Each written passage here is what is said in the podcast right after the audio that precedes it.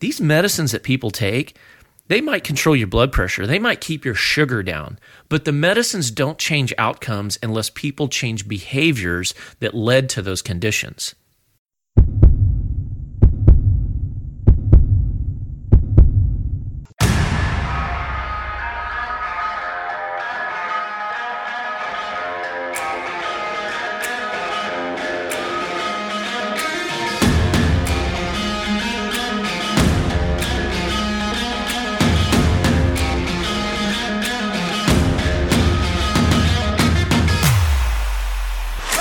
Welcome to the WFO Life Podcast. Buckle up for interviews, insights, and practical discussions, and the occasional intellectual oddity, all designed to help you master self, master craft, and accomplish any life mission. Welcome back to the WFO Life Podcast. Chris, how are you today? Doing great. Enjoying the weather. Spring came all at once here in Pennsylvania, so it's been nice. So you've been able to get more active and uh, get out a little bit more? Oh yeah, I mean we went from the 20s to the 60s in one week, uh, temperature wise. So we're, we're uh, counting our blessings right now. Yeah, it's already feeling like summer here in South Texas. I went out early this morning. It was probably in the oh mid 60s, and it was nice and calm. And then now it's sort of mid 80s and warming up. So um, everything's starting to turn green. And so uh, I'm ready to jump into spring mode and around the farm and you know, I've been pretty active physically, so that's not really changing much, but it sure is a lot nicer to go out when it's warm instead of freezing your tail off. Yeah, good for good for our health for sure. Get some natural vitamin D.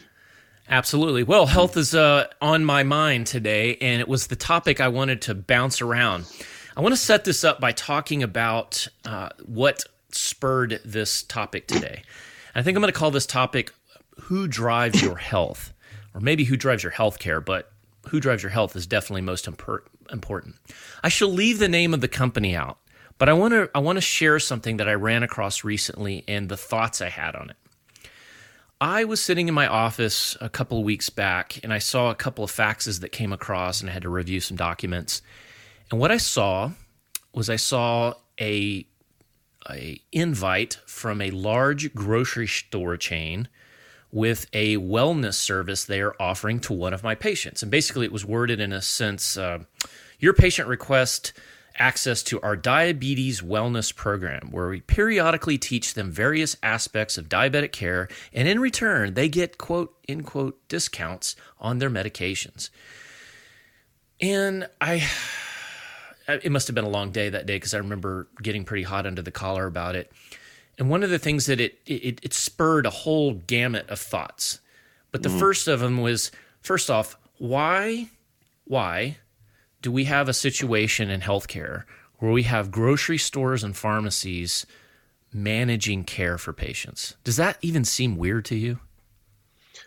I guess the only thing I can think about is it probably has to do something with money. That's the only way it would make sense that you know a um, I don't know, an employer or, or something like that would want to get involved with it because it saves them money on their their coverage, right? I mean, that's the only way that I would think that they would get involved to have some kind of incentive on their side of the, the coin. Uh, yeah, I mean, that's what I'm thinking. I'm thinking, you know, it's got to be in modern medicine. I, what I'm seeing, I mean, I've been at this almost 22 years, and in modern modern medicine, there's there's so many agendas, there's so many angles so yeah. and i'm becoming very jaded to the idea that there's so little of it that has anything to do with actual well-being. You know and in this instance you're exactly right. I think this program was a brainchild of either the pharmacy trying looking to sell discount drugs or maybe a managed care company or insurance payer trying to bypass the medical teams and simply provide care direct, directly like proxy directly through the grocery store I mean, yeah. and I guess the big question on my mind, I'm just like, are we? Oh, there's so many levels I went to on this. Are we as physicians, as the healthcare community? I'm talking about MDs. are we doing such a poor job of communicating with patients that that that they have to go to? Uh, you know some some program like this put on by a pharmacy or a grocery store to get the information they need about diabetes and then the second part of that is you know, are we maybe maybe we are doing a good job, but we're not communicating that well enough to our patients. and it's it's really a frustrating situation. And I, and I feel like I wanted to shake the cage of the medical community and say, you need to listen up.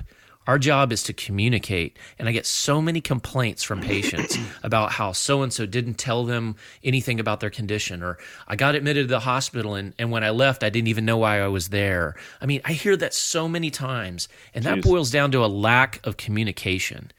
And this is Yeah. just another example. I mean, you're, they're building programs to just bypass the traditional medical doctor. Well, I was going to say, uh, yeah, I mean, this begs a lot of different questions. So, in, in this case, did this person actually work for the grocery store chain, or is this just like a service that the grocery store chain is trying to provide to anybody? Did, you know about that? Or- Yeah, no, they were not an employee. This was a this was an this was a customer of the pharmacy who happened to be my patient, and they were probably as a courtesy asking my permission to take over the care of education of this patient with diabetes. And of course, for me, it hit me in particular very hard because I, I feel that a lot of the cookie cutter information about type 2 diabetes is is quite frankly not always helpful. You know, I've got an entire online program for for dealing with, you know, reversing diabetes, which uh, some people think is controversial. It's not. We do it all the time. It's a dietary problem for the vast majority of people and to hear these companies and, and i know what they put out. I mean they put out information that's very generic and it'll be centered around the concept of making sure medication compliance is you know and adherence is done. And have you had your statin drug? Have you taken this? Did you did you fill it every month? Because there, there are studies that show when people take their medicines regularly maybe they have slightly better outcomes. Well that's what they're going to hang their hat on. That's that's their tool so therefore, they're going to use that tool and continue. You know, of course, it it feeds their business as well. And I, again, it's like I said, there's agendas. There's you know, there's so many different things, and uh, you got to look at it from the flip side. The medicines are expensive for the people that require them, and you know, I do have. I do realize that patients probably look at this and they realize they're going to get a, a discount. And maybe that is valuable. So I can't totally slam the idea. But as a physician, I look at it and I think, you know people people have to realize where health comes from. And you know I, i'm a big proponent of fitness nutrition lifestyle because that's actually what changes outcomes. These medicines that people take they might control your blood pressure. They might keep your sugar down. But the medicines don't change outcomes unless people change behaviors that led to those conditions Yeah, I mean, uh, I think one of the things that comes to mind as you've been um, outlining this uh, scenario is you have to understand the motivation, right? I mean, kind of the, the question we should ask ourselves about a lot of things. Like, uh, first start with why. Like, why Right. would why would my grocery store that has a pharmacy or, or what have you be interested in providing a service that's clearly outside of their core competency, right? Right, And so right. and, and so like what like what's in it for me type, but you know sitting from their uh, point of view, looking you know uh, I guess walking a mile in their shoes, and it's like right if if all those answers to that question um, don't center around wellness, which it's kind of hard to argue it, it is. It's it's more about you know getting you into the program so that you'll always get your prescriptions through them, and that they'll have more access to your information. Which you know nowadays. I mean, whether it's Google or Amazon or you know your smartphone listening to you, Amazon Alexa, it's uh, information is the most powerful thing we have now, especially with machine learning and artificial intelligence. It's like just getting the access to your personal information that they may not have to that level once you sign up for their program is valuable you know? And so then they can target you for a myriad of things. So i mean i'm not saying that necessarily that's the whole motivation for this but i, I would just question as to why you know somebody that's uh you know or a, an entity that's going outside of their comfort zone so to speak. It's like why are they doing it? And it seems like it's more self-fulfilling uh, on their side than it is the wellness of the person so. 20 years ago when I was a resident, if if you said,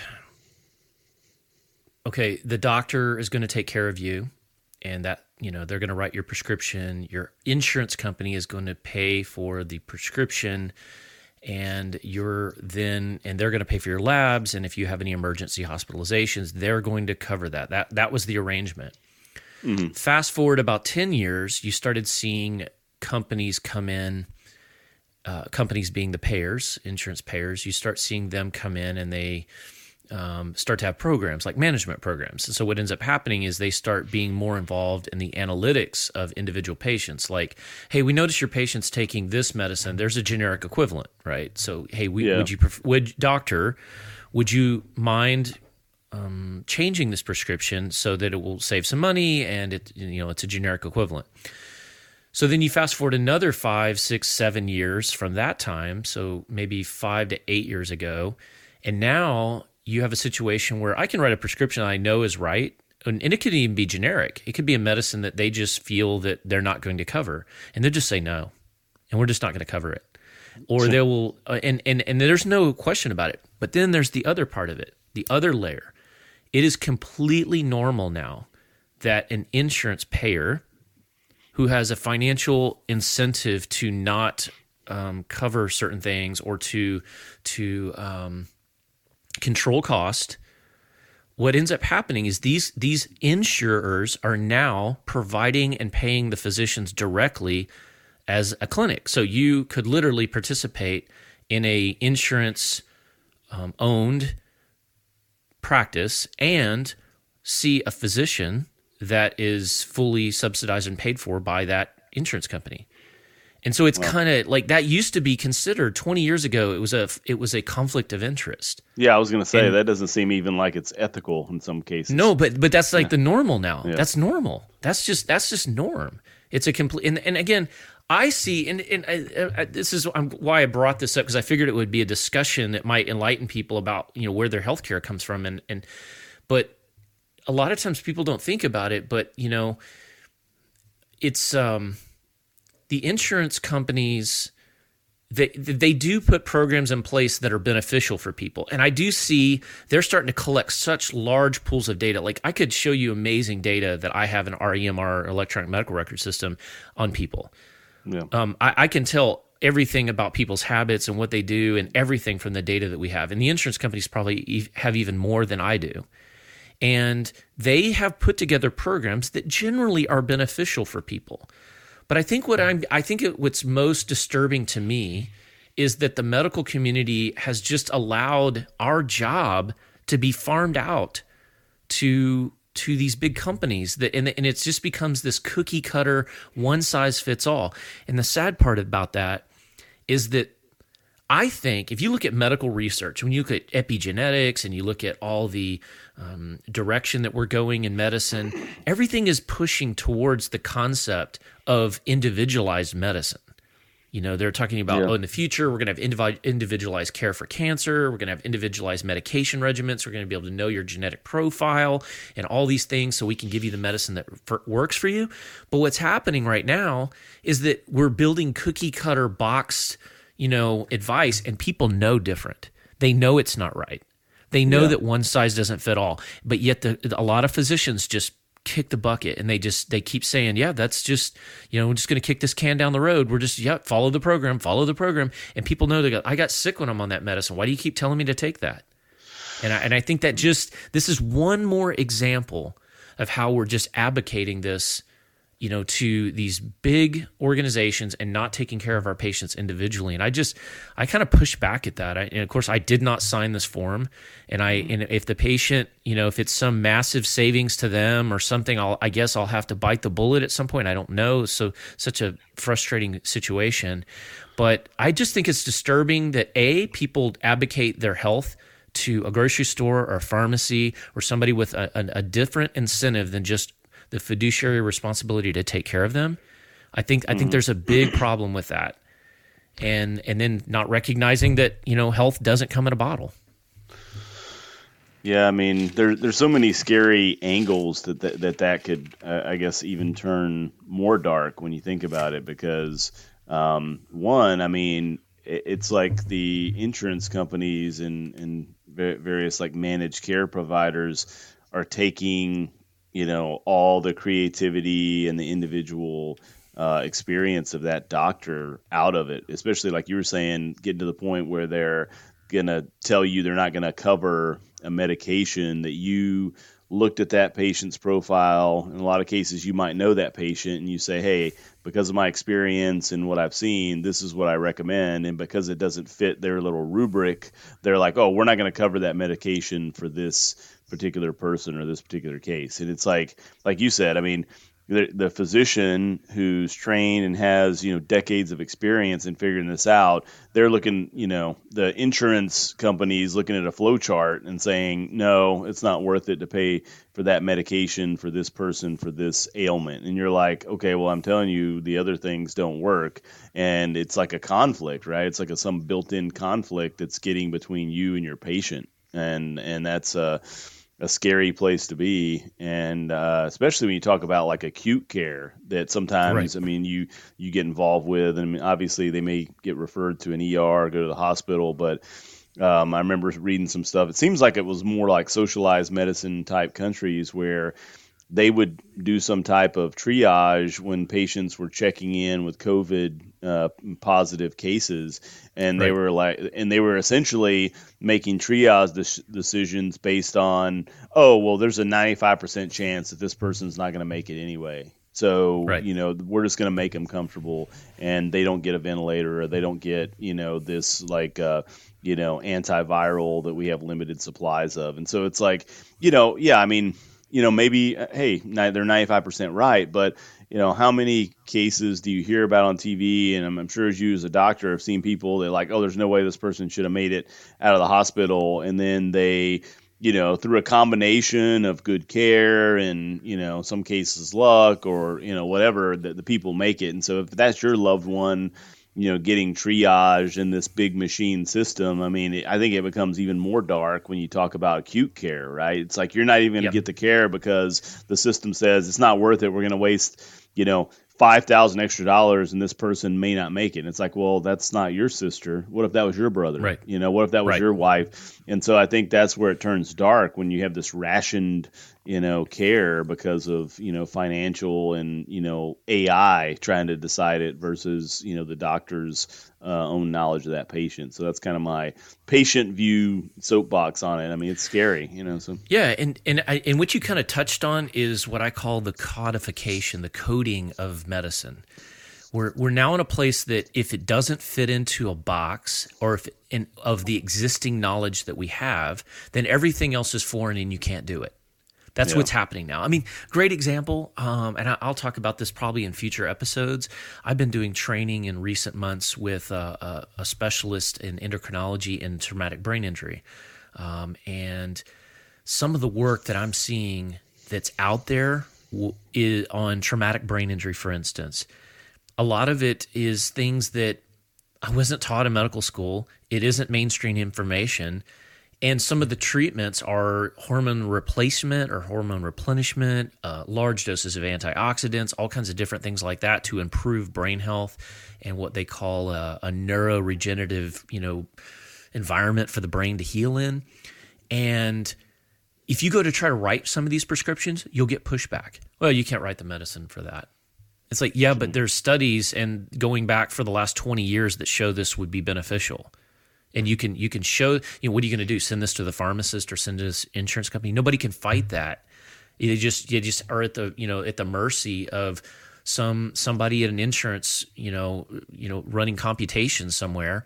And there's and they don't even realize that there's cutting edge information that could save people not keep them on medicines or keep them on things that are quite frankly not really helping them. I mean think about all the people res- with resistant depression that they've been on antidepressants. And if you're listening, I know you're out there because I see them all the time. And then maybe they've had some closed head injury in the past. Wow. Did you know that there's a mountain of evidence, especially in military individuals that have been around, you know, flash bombs and gr- grenades and things like that, or actually had injuries um, mm-hmm. Did you know that that changes their hormones in their brain and you can actually damage the pituitary and hypothalamus? And then it changes your hormones. And then, of course, that changes how you feel. And then, doctors, what do we do when we see you? You're depressed, you're anxious, you have all these symptoms. And what do we do? We throw medicine at you. We, we give you depression medicines and diagnose you with, diag- you know, those kind of things. But the reality is, there's a mountain of evidence out there. This can be treated completely differently. Yeah, it reminds and me. Man, of, once you see you, once you see that, and as a physician, I've seen the light. Once I see that that information is out there, and when you start testing in your own patients, you realize we can't be in cookie cutter mode for everyone. We cannot do that. It's not right. And as physicians, we have to stand up and start, you know, speaking for our patients. Yeah, I mean, it, it reminded me of a military reference where, you know, it's almost like putting a band aid on a sucking chest wound you know, it's yeah. it's it's like it's like okay, that's not gonna solve it. And uh, but then like the examples you gave, you're given this you know band aid medication, and you're not even getting close to even diagnosing the root cause, which is this hormone imbalance. Like you you're only gonna trick you know your system for so long and you know that's unsustainable a lot of cases because of how many other side effects that have or, or like that these drugs have you know and so yeah. you're, you kind of turn them into a zombie and they're a shell of themselves and um, I guess the thing I wanted to mention too about you know medicine and military. I know a lot of people talk about um, you know mo- most military people I think are fairly uh, happy with their medical care, especially the cost of it uh, to cover our families and things like that. And then we do have access to, you know, civilian doctors and specialists, and so you kind of get what you can on base, and then you know it's pretty easy to get a referral if those services don't exist. So I mean, my wife had cancer treatment and surgery and everything um, through mainly civilian doctors uh, referred to through the medical or through the military medicine, and you know we were we were happy with it. But right. um, I think that going back to the original I guess, genesis of this topic about um, managing people's wellness and, and, having the right thing in mind. Um, yeah, I mean, there are a lot of things about the military healthcare that is like socialized medicine, uh, not in a good way. Um, right. Eh, but the one benefit I think is the end state of our, you know, pretty rigorous uh, monitoring of our health um, has to do with readiness because uh, obviously, if you have a sick uh, workforce in the military, uh, um, sick, broken, you know, unable to deploy, then that's uh, going to make it difficult to fight and win wars. And so I think right. that um, it's not a perfect system, but there are things that you know I'll probably take as a patient with me after I retire to you know whatever you know primary care doctor that I uh, you know choose when I retire, I'll probably try to have the same kind of mindset. Like, hey, am I uh, well enough to do all the things that I need to in my life, you know, and being right, active right. to chase my kids around, you know, to be able to, um, you know, respond to, to, emergencies and, you know, maintain uh, vigor so that I can be good in my job. So, all these things that unfortunately, when you have a system that's set up to maximize profits and, and minimize risk. It's not always looking for wellness and readiness. It's like, oh, well, maybe we'll get you to 80% good uh, because the other 20% is just too expensive for us to have you, you know, have a perfect quality of life. And so, right. unfortunately, unfortunately, as a patient, you know, we have to be more and more mindful of that when you have these big machines that are set up to only pay 80 cents out of the, the dollar uh, for what would get you optimal care. So I think that's, you know, the onus goes on us as a, an individual patient to, you know, uh, uh, you know, sometimes be the squeaky wheel, I guess, and not accept it when they won't, you know, pay for what your doctor is recommending. So. Yeah, actually, Chris, that's really insightful and, and good advice you just laid out there because that's that's the only choice that we have moving forward. I mean, this is already happening. You will be incentivized by free medications, giveaways, nurses coming to your home, caretaking caretaking all of your actions. And what that will translate to is you're going to have less choices about what you can and can't do with your own body. And I want yeah. you to think about immunizations. I want you to think about travel. I want you to think about medications. All of these things are part and parcel of this. Less control of your own temple, if you will. So I, I think I, I, appreciate those who have listened to this. I hope I've given some insights into this, maybe just food for thought. I want to end in a more positive way on this topic and just say that look, I, I promise that I'm going to provide real health information. I, I do that on the nrgtribe.com. So if anybody is interested in kind of seeing my take on a lot of different health issues and, and maybe even specific medical problems, feel free to go check that out. You know, it's not health advice, but it's just my tried and true information about those topics. A lot of it's going to be nutrition, a lot of it's going to be lifestyle related. That's just generally what I do, and I find good results with that. Which brings me back to my final point on this health doesn't come from a bottle. Health is being physically active. It is eating a low sugar, low processed food diet rich in good fats, proteins, and vegetables. That diet works for the vast herd of humanity. And when applied, it's anti inflammatory. It minimizes the progression or even development of all kinds of different diseases, ranging from autoimmunity to type 2 diabetes to cancer. And if you do that combined with proper sleep and stress reduction techniques, all, all the things that we've talked about in philosophy and, and having a being mindful, that is the recipe for getting the most out of your health, which in turn allows you to get the most out of whatever your mission is in life. And I think that's why, Chris, if you'll indulge me on this in the coming months, I'd like to do a few more health topics because I feel it's a big component of mastering not only yourself and anything you're trying to do, like your craft, but just anything you're doing in your life. If you have a mission, you know, to accomplish anything in your life, it starts with a core fundamental of being, quote, healthy, end quote. And that has a, there's a big recipe for that. And I'd love to run down the rabbit holes on that in the coming months. That sounds great. I'm looking forward to it as a, you know, just as a, a human and a patient that wants to be around for a good handful of more decades. So. Yeah, awesome. Well, listen, if this uh, struck a nerve with you or you have any comments on it, please touch base with us at the Future Focus Health Network. Uh, we'll put that in the show link, and you can reach us at the WFO Life Tribe uh, inside of that. Um, uh, website. We'd love to interact with you and hear your feedback on this very topic. And uh, we'll close it out for, and we'll talk at you later, Chris. Sounds good. Thanks.